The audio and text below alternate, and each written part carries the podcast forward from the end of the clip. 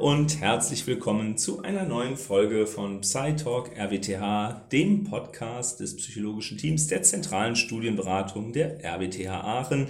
Schön, dass ihr wieder eingeschaltet habt. Mein Name ist Marian Bruchholz.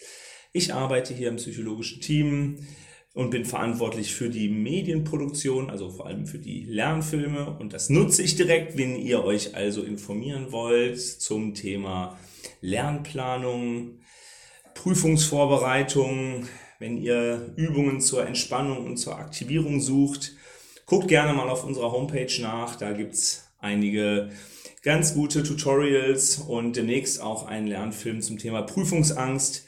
Somit habe ich jetzt auch den Werbeblock für heute durch. Ähm, ja, jetzt kommen wir zurück zu unserem Podcast.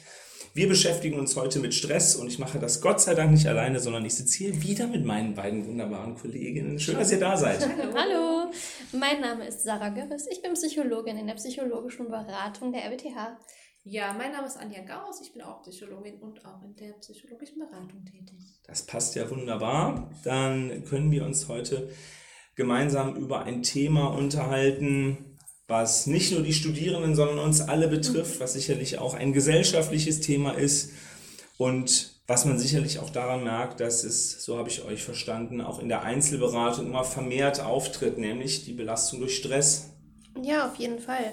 Also in unserer Einzelberatung kommen ungefähr 35 Prozent der Studierenden mit Stress als zentrales Anliegen sozusagen, damit Überforderungs- und Überlastungserleben und tatsächlich in den letzten Jahren auch mit steigender Tendenz. Also wir merken schon, dass es in den letzten Jahren nochmal deutlich zugenommen hat. Und ähm, ich glaube, das liegt ja auch an so gesellschaftlichen Themen, die wir, glaube ich, auch alle mitbekommen. Ähm, ich habe natürlich auch mal wieder das Wort Stress bei Google eingegeben in der Suchfunktion und das ergab auch 3,9 Milliarden Treffer mhm. ungefähr. Also es ist wirklich wieder ein sehr großes Thema, was viele Menschen beschäftigt. Ja, wenn wir uns alles mal so, so drumherum anschauen, die mhm. Schnelllebigkeit in der Gesellschaft, technischer Fortschritt und so, dann ist das auch eigentlich gar nicht so verwunderlich, oder? Ja, ich glaube halt, Stress ist so, das ist ein Wort, ein Konzept, ein Phänomen, das kennt jeder, in welchem Kontext auch immer und ja, wie du meintest, ne, so diese Schnelllebigkeit, mhm. ähm, alles technologischer Fortschritt, ähm, alles ist verfügbar. Also es ist vor allem immer verfügbar, jederzeit, immer, überall. Ja. Wir sind immer überall erreichbar. Ja, es ja. wird auch im äh, Arbeitskontext ja teilweise auch erwartet, dass man jederzeit immer überall erreichbar ist. Nicht nur im äh, Arbeitskontext, ne? Also auch durch die sozialen Medien oder durch Chatfunktionen, so WhatsApp und so weiter, ist ja auch im Sozialen manchmal so die Erwartungshaltung da, dass ich jetzt innerhalb von zwei Minuten sofort antworte oder immer und jederzeit an mein Handy gehen kann beziehungsweise aber auch die eigenen Erwartungshaltungen. Ne? Wenn ich was mhm. sehe, dann direkt darauf reagieren zu wollen oder zu müssen oder irgendwie soziale Medien äh, suggerieren, irgendwie, das ist schön oder das könnte ich haben und dass man dann durch die ganzen Stimulationen, die man sieht, ähm, sich auch irgendwie selbst optimieren will. Das ist wie bei, jeder kennt dieses Beispiel, dass man als Kind früher, wenn man sich mit Freunden verabredet hat, halt hingegangen ist und geklingelt hat und gefragt hat und mhm. ja, wenn die halt nicht da waren, ist man halt wieder nach Hause. Und heute äh, schreibt man eine Nachricht und wundert sich, wenn innerhalb von einer Minute keiner antwortet. Ja. Das ist ein bisschen hier wie bei den Zeitdieben in Momo. Stimmt. Ne? ja. Äh, so, dass, ja. dass die, die Zeit einen anderen Wert ja. gekriegt hat. Ja. ja, genau. So, dass man denkt, nee, ich gehe nicht hin, ich frage nicht nach, sondern ich schreibe, das geht ja schneller, dann habe ich mhm. Zeit gewonnen. Mhm. Ja. Nee, und dieser Effizienzgedanke, der mhm. steckt ja ganz häufig überall dahinter. Und wenn wir uns ja auch mal ähm, das neue Schulsystem anschauen, ne, das geht alles schneller. Die Studierenden sind in der Regel jünger, wenn sie mit dem Bachelor anfangen. Mhm. Ähm, das heißt, sie sind auch meistens früher fertig und alles wird irgendwie schneller und effizienter und alle haben halt das Gefühl, auch produktiver die Zeit nutzen zu müssen. Mhm. Ich kenne es auch von meinen, meinen Kindern, die jetzt im Kindergarten in der Schule sind der, der, der Kleine in der Schule mit erste Klasse, äh, der ist von morgens 8 bis 15 Uhr in der Schule. Mhm. Und äh, das kenne ich aus meiner eigenen Schulzeit nicht. Also ich war in der Grundschule nicht bis 15 Uhr in der Schule. Mhm. Schon in dem Alter fängt es an, dass, von, dass erwartet wird, dass sie bis 15 Uhr da sind, damit natürlich auch die Eltern länger arbeiten können, ja. mehr arbeiten können, mhm. mehr Zeit zum Arbeiten haben und nicht zu Hause ja. sein, sein können. Ja, und irgendwie wird ja auch alles vollgeplanter. Ne? Auch so dieses ähm, Wochenendplanung, Freizeitgestaltung und was ja so ein bisschen während Corona weggefallen ist, ne, wo man dann vielleicht auch gemerkt hat, okay, jetzt habe ich mal Zeit und, und ist auf einmal dann zu Hause und jetzt, wo wieder auch viel geht und wo man viel macht, auch wieder den Unterschied vielleicht so sieht, ne, ähm, es sind ja alles schöne Sachen auch. Äh, Freizeitstress gibt es ja einfach auch, ne? Da ein Hobby, da Geburtstag, da die Oma ja. oder sonst was und, ähm, und man auch sich selbst noch gerecht zu werden. Ist alles gar nicht so leicht, wie man manchmal denkt. Und das finde ich interessant, was du sagst, denn das äh, Corona hat dafür gesorgt, dass wir wieder mehr Zeit haben. Gleichzeitig hat Corona, diese Corona-Zeit natürlich auf eine ganz andere Art und Weise für Stress gesorgt. Ja. So, dass wir damit also sehen können, dass Stress nicht gleich Stress ist, sondern dass das was mhm. sehr, äh, auf sehr unterschiedlichen Ebenen für, zu einer Belastung ja. führen kann. Was ist eigentlich Stress? Ja, ist eine gute Frage, ne? weil wir alle dieses Wort irgendwie so benutzen und ich glaube, vielen gar nicht so bewusst ist, was das eigentlich bedeutet oder was dahinter steckt. Und ähm, wenn wir uns die reine Definition anschauen, würden wir sagen, naja, Stress ist erstmal eine körperliche und psychische Reaktion und ähm, die wahrgenommene Belastung durch bestimmte äußere Reize oder die würde man auch als Stressoren bezeichnen. Und man muss ja einfach mal sagen, dass Stress erstmal dazu dient, dass wir Menschen uns anpassen können an veränderte Situationen und Umweltfaktoren. Das heißt, letztendlich ist Stress ja auch etwas, was wir brauchen. Also wenn wir uns auch mal nur evolutionär gesehen das anschauen. Mhm. Ähm, wir brauchen Stress, um eben adäquat reagieren zu können. Und ähm, das ist auch wichtig und erstmal ja auch gar nichts Negatives, sondern was Positives. Allerdings ähm, führt eben dieser permanente und lang anhaltende Stress, den viele von uns erleben, eben zu Schwierigkeiten. Und der ist ungesund, wenn er eben chronisch wird. Mhm. Das ist ja, also wenn wir uns mal so ein bisschen die Historie vielleicht anschauen, ein bisschen zurückgehen, ähm, ist diese Erkenntnis entstanden von einem ähm, österreichischen Endokrinologen, dem Professor Dr. Hans Selje, der ähm, quasi zufällig in Experimenten mit Ratten herausgefunden hat, dass ähm, Belastungen und Umweltveränderungen mit körperlichen Veränderungen zusammenhängen und durch vermehrte Ausschüttung von Stresshormonen wie zum Beispiel Cortisol die Immunabwehr reduziert wird. Und er hat quasi diesen Begriff Stress auch ins Leben gerufen. Mhm. Und ähm, seine Ergebnisse aus diesen zufälligen, äh, aus seinen zufälligen Experimenten quasi, hat er zusammengefasst als das allgemeine Anpassungssyndrom oder im Englischen das General Adaptation Syndrome. Was besagt, dass in der ersten Phase, wenn eine Veränderung oder ne, ein bestimmter Stressor da ist, die Alarmreaktion einsetzt. Also bei der es zur Ausschüttung der Stresshormone kommt, zum Blutdruckanstieg, erhöhtem Puls und Muskeltonus. Mhm. Und das ist ja erstmal auch was Gutes, ne, dass äh, ich erstmal diese Veränderungen gut anpassen kann, mein Körper sich anpasst. In der zweiten Phase dann kommt es zum Widerstandsstadium. Das heißt, der Körper versucht, diese Stresshormone wieder zu reduzieren. Wenn der Stressor aber dann noch da ist, gelingt das eben nur temporär. Und das ist zum Beispiel sowas wie jetzt in der Klausurphase. Dann sind diese, diese Klausuren, die stehen ja nicht nur um, heute an, sondern das ist ja schon wochenlang immer in meinem Kopf. Das heißt, mein Organismus, also mein Körper bleibt die ganze Zeit in diesem Zustand und bleibt wach, bleibt aufmerksam, bleibt angespannt.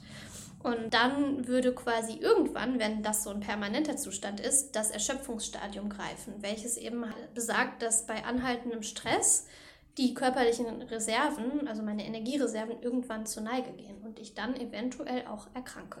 Was du jetzt beschreibst, dieses Modell, diese drei Phasen der Stressreaktion, wenn ich das richtig verstanden habe, beschreibt es also, dass wir in verschiedenen Situationen in der ersten Phase sind, in der es zu dieser Alarmreaktion kommt, Ausschüttung mhm. von Stresshormonen und dass das durchaus positiv sein kann ja. und dass es die Leistung erhöht und dass es Konzentration erhöht ja.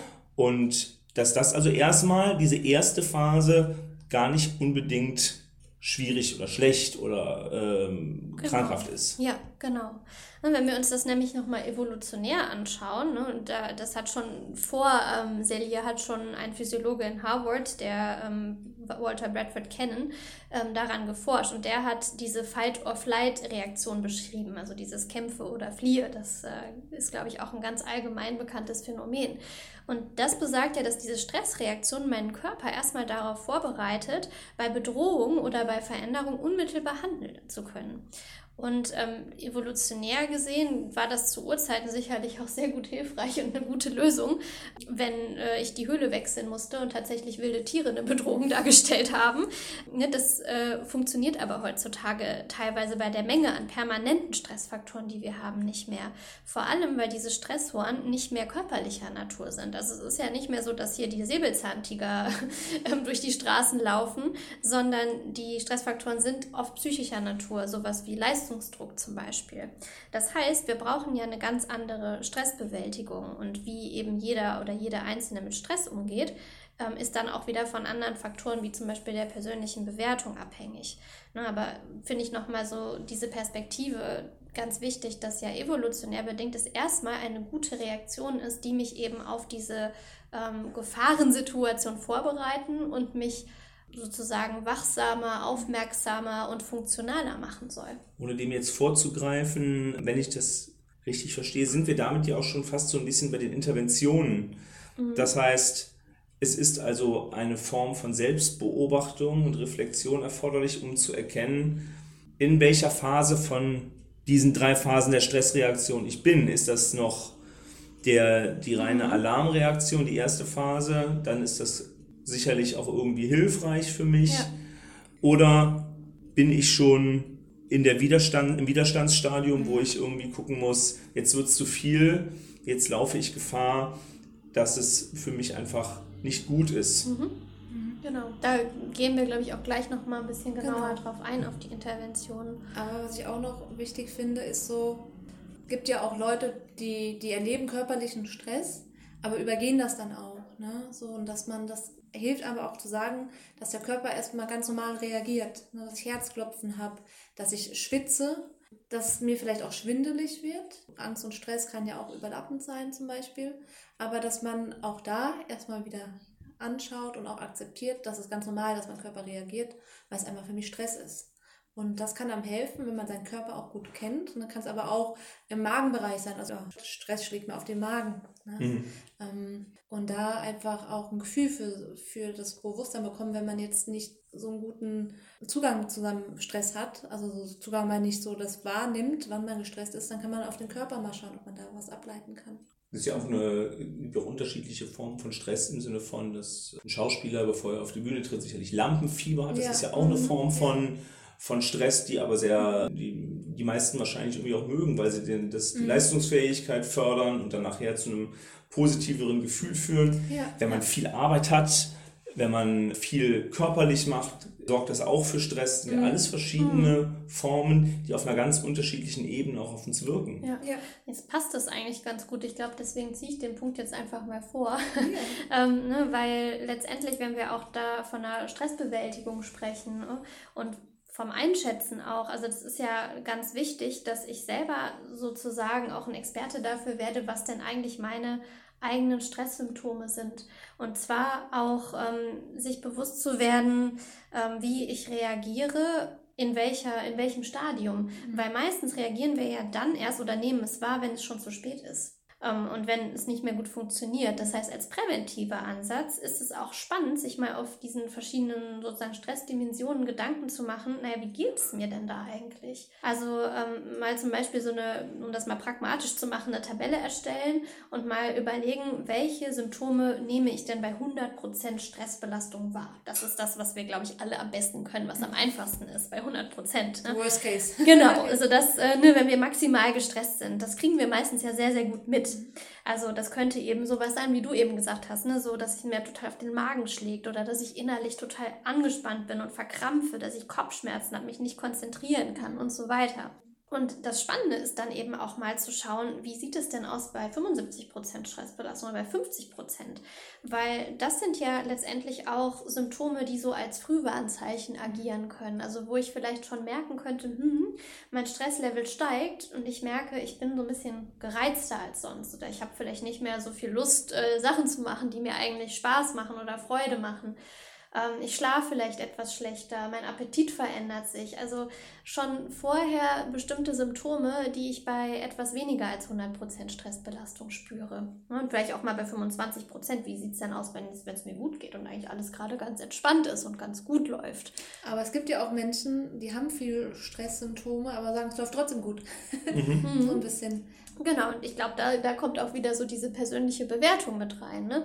Ähm, aber so als ersten Ansatz finde ich das manchmal ganz hilfreich, sich das vielleicht in so einer Form Tabelle, da kann man das ja auch wieder unterteilen in körperliche Symptome, emotional, ähm, gedankliche Prozesse, die dann so angesteuert werden ähm, und wie, wie man darauf letztendlich auch reagiert. Und um das Ganze dann vielleicht auch etwas ansprechender zu machen, kann man ja auch von diesem ganz klassischen Tabellenschema weggehen und das vielleicht auch mal visualisieren.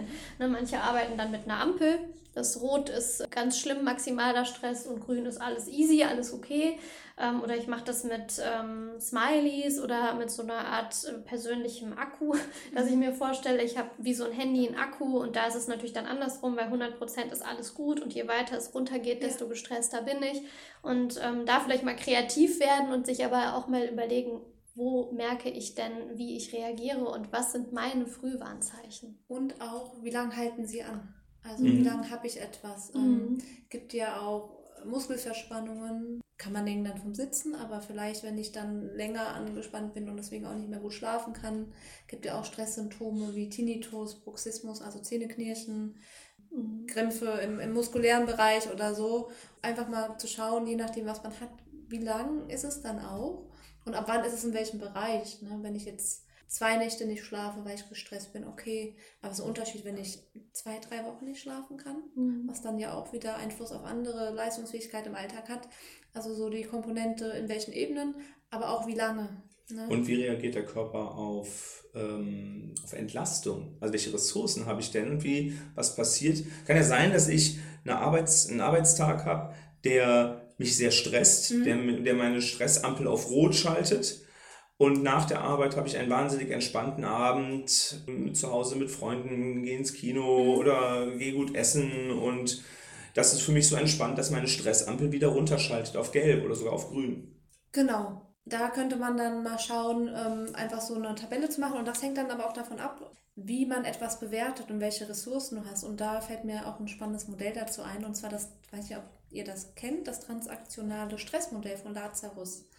Richard oder Richard Lazarus ist ein Psychologe und er hat ein Modell 1984 ähm, erfunden oder rausgebracht. Und der hat halt besagt, dass die Situation an sich nicht stressend ist, sondern die Art und Weise, wie wir gedanklich damit umgehen. Das heißt, wie wir eine Situation bewerten und welche Handlungsmöglichkeiten wir haben. Also grundlegend hier sind dafür drei Faktoren, nachdem ein Mensch eine Situation bewertet. Also die erste primäre Bewertung ist zum Beispiel laut Lazarus, bewerten wir eine Situation als oder ein Stressor als positiv oder irrelevant oder gefährlich.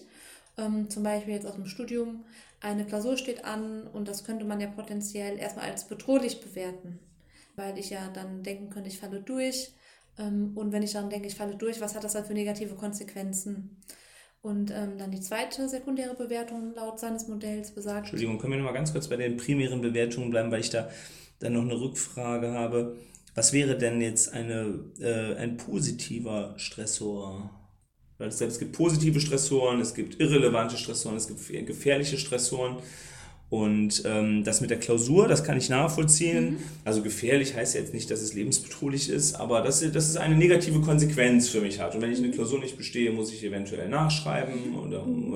äh, muss vielleicht sogar ein Semester äh, länger studieren. Im schlimmsten Worst Case ist mein Studium bedroht. Das ist eine, eine äh, negative Konsequenz. Was ist ein positiver Stressor?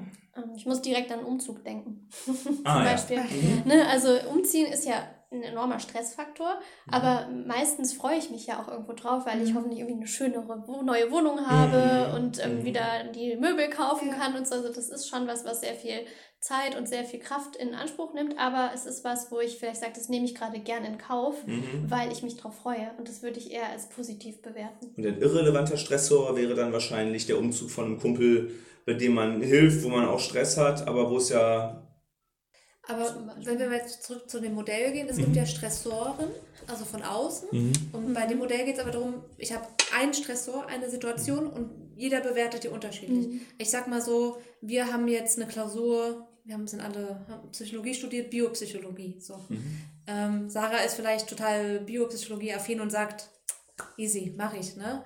Und äh, ich sage aber, oh Gott, ich da, bin da eher von einer anderen Richtung, ich bin in Sozialpsychologie bekannter. Ähm, und bewerte das als total gefährlich ein. Aber du denkst dir, beides ist okay. Ich kann alles. Irrelevant, ich kann alles, genau. Und da haben wir ja. ein, eine Situation, ne? Mhm. Ähm, ob wir die Klausur jetzt positiv, also was das jetzt ein Stressor ist, aber es geht um die eigentliche eigene Bewertung okay. davon. Mhm. Unabhängig von jetzt verschiedenen Stressoren. Also das mhm. muss man auch nochmal differenzieren. Ne? Es gibt aber den Umzug zum Beispiel könnte man jetzt sagen, boah, ich habe überhaupt keine Lust oder mir ist es egal oder eigentlich freue ich mich drauf. Mhm. Genau.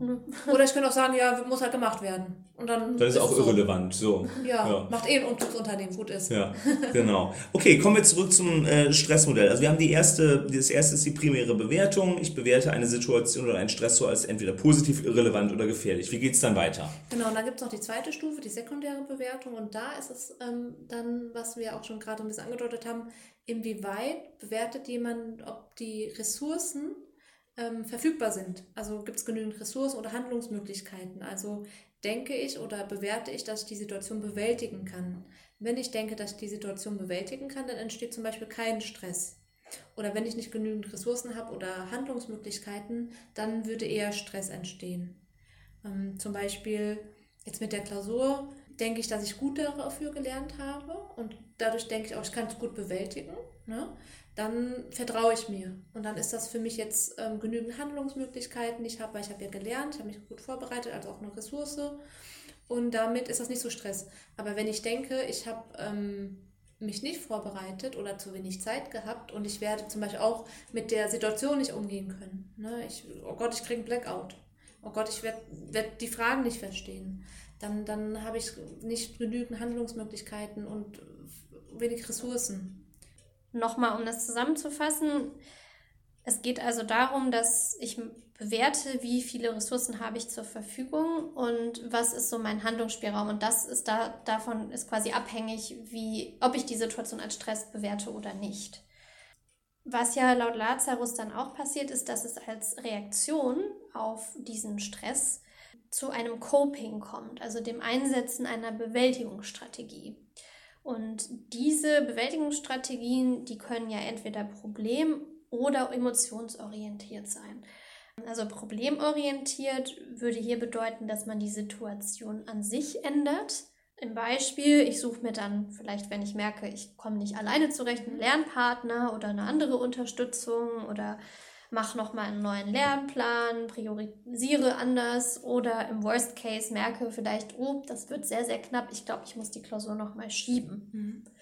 Ähm, bei einem emotionsorientierten Coping würde es eher darum gehen, den Bezug zu der Situation zu verändern, also die, das innere Erleben eher zu verändern. Also dass ich zum Beispiel die Nervosität und die innere Unruhe wahrnehme und sage, ja, okay, das ist jetzt da, so eine Akzeptanz gehe und dann aber darauf reagiere, indem ich zum Beispiel mehr Sport mache oder ähm, selbstfürsorglicher bin, Entspannungstraining mache oder einen anderen Weg finde, damit umzugehen und quasi dann dadurch diese emotionale Reaktion verändere und bewältige. Das heißt also, wenn wir es zusammenfassen, Lazarus bis hierhin, Zuerst bewerte ich die Situation, positiv, irrelevant oder gefährlich. Dann bewerte ich die Ressourcen und mhm. daraufhin kommt es dann entweder zum Problem oder zum emotionsorientierten Coping. Genau. Und dann? Ja, und genau, und dann hast du noch die Neubewertung darauf im dritten Schritt, also zu schauen, ob die Bewältigungsstrategie, die ich eben angewandt habe, ob die für mich gut war oder nicht gut. Ist das das Coping? Das ist die Neubewertung. Dann. Nee, ich meine die äh, Bewältigungsstrategie. Das ist das Coping, genau, ne? Ja, ja, alles klar. Also das Coping wird dann sozusagen bewertet. Coping ist mhm. ja äh, Bewältigung mhm. sozusagen. Mhm. Und wenn das der Fall ist, dann wird die gleiche Situation vielleicht nicht mehr so für mich als bedrohlich oder stressig erlebt. Ah, und da schließt sich quasi dann der Kreis. Mhm. Da sind wir dann wieder am Anfang. Genau, ja. So theoretisch, mhm. äh, genau, gewünscht dann. okay. Was, was können wir jetzt aus dem, diesem Modell lernen? Was ist so der, wie können wir es zusammenfassen? Was ist der Schluss? Ähm, was man daraus lernen kann, ist, dass es eben auch wichtig ist, zu schauen, wie bewerte ich eine Situation und wie mhm. schätze ich etwas ein. Ne? Und dass das auch sehr unterschiedlich ist. Mhm. Also einmal eine Situation anzuschauen und aber auch zu ähm, gucken, okay, könnte ich die Situation auch anders bewerten? Könnte ich dazu auch andere Gedanken verfassen? Und dafür, dazu ist es, glaube ich, ganz wichtig in Situationen, die man als stressig empfindet, wo man das Gefühl hat, man kann nicht weiter, es ist alles zu viel, eben in diese Reflexion zu gehen. Mhm und das zu bewerten, so wie es Lazarus mhm. hier äh, vorschlägt in seinem ja. Modell. Und das erklärt ja auch ganz schön, wieso Stress nicht immer gleich Stress ist und mhm. du vielleicht eine Situation ganz anders erleben würdest als ich. Mhm. Äh, ich würde vielleicht ähm, bei einer bestimmten Aufgabe direkt total gestresst sein und du würdest aber sagen, auch ist doch gar nicht so schlimm. Also ne, mhm. äh, macht mir gar nichts aus.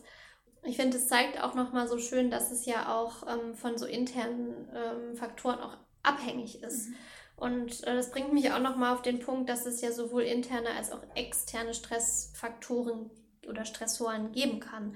Und wenn wir jetzt mal so im Studium schauen, ne, fallen euch da so, so externe Stressoren ein, also Stressoren, die so von außen kommen? Mhm. Ja, ganz typisch auch diese ähm, erstmal ins Studium, also ist ja die Frage, welche Phase ist man, ne? Am Anfang vom Studium so dieses Überwältigende, äh, wie strukturiere ich mich, dann auch viele Klausuren zu haben, die, die, der Umfang am Lernstoff, auch erstmal das Ganze, ja, diesen Dschungel ein mhm. bisschen vielleicht zu verstehen, ne? wie melde ich mich für eine Klausur an, wie läuft sowas ab.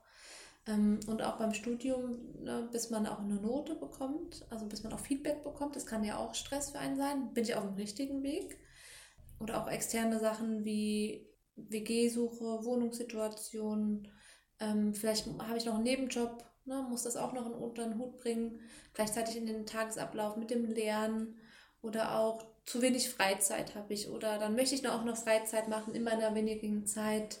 Und ja, was wir auch heute am Anfang schon hatten, so ein bisschen diese Daueransprechbarkeit als Student vielleicht. Also mich hat im Studium diese die Klausurphasen wahnsinnig gestresst, wenn ich das Gefühl hatte, ich habe jetzt innerhalb von zwei Wochen muss ich irgendwie drei Klausuren oder vier Klausuren schreiben, ja. wo ich das Gefühl habe, ja, für die eine Klausur kann ich, kann ich ganz gut lernen. Mhm. So, aber die zweite ist ja dann schon drei Tage später. Parallel für zwei Klausuren lernen äh, geht ja. vielleicht auch noch irgendwie, aber dann kommt ja dann am Tag danach die dritte. Ja. Wie, wie, soll ich das denn irgendwie hinkriegen? Und äh, alleine daraus entsteht ja eine Fülle an Lernmaterial aus unterschiedlichen Bereichen, mhm. die mich auch ganz unterschiedlich ansprechen. Das verursacht hat bei mir im Studium wahnsinnig Stress gemacht. Und ist auch ganz normal. Ne? Also manchmal ist es ja auch wirklich viel Lernumfang, muss man auch sagen. Mhm, absolut. Ja, und ich glaube, was dann ja auch noch eine wichtige Rolle spielt, ich glaube, das geht häufig so Hand in Hand oder verschwimmt auch so ein bisschen, ist, dass ja interne Stressfaktoren dann auch eine mhm. Rolle spielen. Ne? Also extern das, was von außen so kommt, aber intern sind ja auch so meine eigenen Anteile. Vielleicht, äh, weil ich perfektionistisch veranlagt bin und mir dadurch auch mehr Druck mache. Ja oder weil ich dazu tendiere, mich auch mit anderen immer wieder zu vergleichen oder vielleicht auch ein mangelndes Selbstvertrauen. Also, ne, das passt ja auch gut in dieses Modell, wenn ich grundsätzlich vielleicht nicht so dieses Gefühl habe, dass ich Situationen und Anforderungen gewachsen bin, mhm. weil ich vielleicht ein wenig Selbstvertrauen habe, dann bin ich ja auch wieder viel eher dazu geneigt, einen ähm, Stressor, vielleicht auch einen externen Stressor mhm. wie eine Klausurphase, eher als Stress zu betrachten. Ja. Und vor allem, wenn ich jemand bin, der, ähm, sage ich mal, in der Schule hatte ich ähm, Lernstrukturen oder Lerneinheiten und oder Lernstrategien, die haben mich zum Erfolg gebracht. Ne? Da wusste ich, da hatte ich immer meine Eins und auf einmal komme ich ins Studium und merke so, ich, ich komme gar nicht mehr mit meinen Lernmethoden, Strategien zurecht. Auch das ist ja ein Stressor. Mhm. Und vielleicht habe ich aber inner, in, an mich selbst immer noch den Anspruch, immer noch zu den Besten zu gehören. Ne? Und, mhm. das ist ja auch dann, kommt der interne Druck und Stress mit dem externen Stress zusammen. Und das kann dann vielleicht auch mal sehr überwältigend sein, auf jeden Fall. Mhm. Also, wir haben jetzt, glaube ich, ganz gut zusammengefasst, was Stress eigentlich ist. Wir haben uns die drei Phasen der Stressreaktion angeguckt. Wir haben das transaktionale Stressmodell von Lazarus gehabt. Wir haben nochmal unterschieden zwischen den internen und den externen Stressfaktoren. Wir wissen, glaube ich, jetzt ganz gut, was Stress eigentlich ist. Aber wie gehe ich jetzt damit um? Wenn ich jetzt in so einer Situation bin, Prüfungsphase, mehrere Klausuren und ich bin total äh, gestresst, weil ich einfach äh, überfordert bin, was tue ich denn? Was kann ich machen, wenn ich gestresst bin? als wichtigster Punkt erstmal zu schauen, was stresst mich. Ne? Das, was ähm, Sarah auch als Methode angesprochen hat, ähm, erstmal Bewusstsein wieder zu schaffen. Also wir sagen ja auch immer wieder, Bewusstsein schaffen, gucken, wo das Problem liegt, um, um dann auch nachhaltig und langfristig daran arbeiten zu können. Also erstmal zu schauen, was ist denn jetzt für mich Stressor? Vielleicht ist man auch ähm, fähig, das zu unterscheiden zwischen intern und extern und dann zu schauen, was kann ich in der Situation zum Beispiel für mich machen. Also eine Klausurphase ist ja auch stressig. Also mhm. da vielleicht intern den Erwartungsdruck auch zu senken, da super entspannt durchgehen zu müssen. Ist ja auch eine Akzeptanz, vielleicht auch eine radikale Akzeptanz zu sagen, ja, es ist einfach stressig und ich darf da auch stressig darauf reagieren. Aber was brauche ich zum Ausgleich? Und dann kann man anfangen zu schauen, ähm, vielleicht, was hilft mir denn außerhalb der Klausurenphasen? Was entspannt mich? Ähm, manchmal aber ist das Wort Entspannung auch schon unter Druck setzend. Du musst dich entspannen oder du musst ja loslassen. Und dann geht es vielleicht mehr die Idee, die Reduzierung der Anspannung. Dann kann man schauen, ähm, was ist das für mich? Und dann kann man, wenn man, je nachdem, ob man, das sind ja auch Ressourcen oder positive Aktivitäten zur Verfügung hat, ist es Sport, ist irgendwas mit Freunden machen, ist der Kinobesuch, ähm, das dann auch einzuplanen, trotz der Klausurenphase. Ne? Also auch darin Zeit zu investieren und sich das zu erlauben. Und wenn man das Gefühl hat, man weiß es gar nicht, dann ein bisschen auf die Suche gehen. Ähm, manchmal sind es die Kleinigkeiten, ist es mal ein Puzzle machen, ähm, vielleicht sich auch mal so Top 3 aufschreiben ne, oder zu suchen. Äh, Top 1 ist ähm, Spaziergang zu machen, Top 2 ist vielleicht Sport, Top 3 ja, eine Entspannungseinheit. Da gibt es ja PMR, autogenes Training oder Meditation oder Yoga. Mhm. Ähm, und dann hat man eine Top 3 und die kann man vielleicht dann mitnehmen über die Klausurenphase und immer wieder in kleinen Einheiten anwenden. Das heißt, ich gucke also, ähm, ne, komme ich auf den Punkt zurück, den Sarah eben hatte. Ich gucke, wo bin ich gerade intern und extern gestresst und an welchen Punkten kann ich ansetzen. Kann ich zum Beispiel für die Klausurenphase vielleicht den Nebenjob mal für die zwei Wochen äh, pausieren, ja. ähm, mhm. um da äh, ein bisschen Stress rauszunehmen kann ich intern irgendwas regulieren, indem ich sage, ich erwarte ein bisschen weniger von mir und ich akzeptiere, dass ich gestresst mhm. bin, dass die Note vielleicht nicht so toll wird, wie ich sie mir wie ich sie gerne hätte, so dass ich also in dem Bereich gucke, was kann ich tun. Ja, also bei dem emotionsorientierten äh, beziehungsweise lösungsorientierten Coping oder Bewältigungsmechanismen. Ja, und ich finde halt dieser Punkt, ne, viele argumentieren dann ja aber auch damit, also wenn sie jetzt hören, ja, dann entspann dich mal oder mach mal Sport, ja, habe ich ja keine Zeit für. Mhm. Und ich glaube, gerade dann, wenn wir das Gefühl haben, wir haben keine Zeit, ist es eigentlich dann, wenn wir es am meisten brauchen, diesen Ausgleich. Mhm. Weil wenn der wegfällt und ich nicht schaffe, mir regelmäßig mal eine Pause zu nehmen, dann kann ich ja auch gar nicht richtig produktiv sein. Ne? Das ja. wird ja auch langfristig meine Konzentration einschränken. Das macht mich vielleicht müde. Ähm, ne? Das macht mich viel unruhiger. Und ich glaube, da ist es auch gut, dieses Grundstress- und Anspannungslevel immer mal wieder zu reduzieren, weil man muss sich ja auch klar machen, dass das auch ähm, körperliche Prozesse sind. Das haben wir eben besprochen. Also auch so ähm, äh, Hormonausschüttungen, ne, so Stresshormone, die ganze Zeit immer wieder bestärkt, wenn ich nicht mal zur Ruhe komme. Und gerade durch Dinge wie Sport kann dieses Stresshormon Cortisol unheimlich gut abgebaut werden. Mhm. Und ähm, wir reden ja auch jetzt nicht davon, dass man bei Sport jetzt unbedingt wieder drei Stunden ins Fitnessstudio gehen soll oder dass man eine Stunde lang spazieren gehen muss. Das können ja auch manchmal kleine Sachen sein und dafür aber ein bisschen regelmäßig, wie äh, jeden ähm, Abend, wenn ich aus der Bib komme, dann gehe ich einfach zehn Minuten zu Fuß nach Hause oder ähm, ne, setze mich mal äh, zehn Minuten hin und mache ein bisschen Meditation. Das muss ja nicht immer so ein Riesending sein, ne? weil das ist ja auch etwas, was manchmal abschreckend wirken kann. Genau, und was ja auch so negativ behaftet ist, äh, entspann mhm. dich oder kümmere dich um dich und dann wird alles gut. Ähm, und wenn man perfektionistische Züge hat, dann will man ja auch alles immer 200 Prozent machen. Und genau darum geht es nicht. Also es geht ja. nicht darum, super entspannt zu sein oder alles im dem perfekten Sport zu machen, sondern es geht eigentlich darum, eine kleine Auszeit im Alltag zu finden. Ja, und in so, einer, in so einem Moment können ja Ressourcen manchmal auch irgendwo Stress werden. Ja.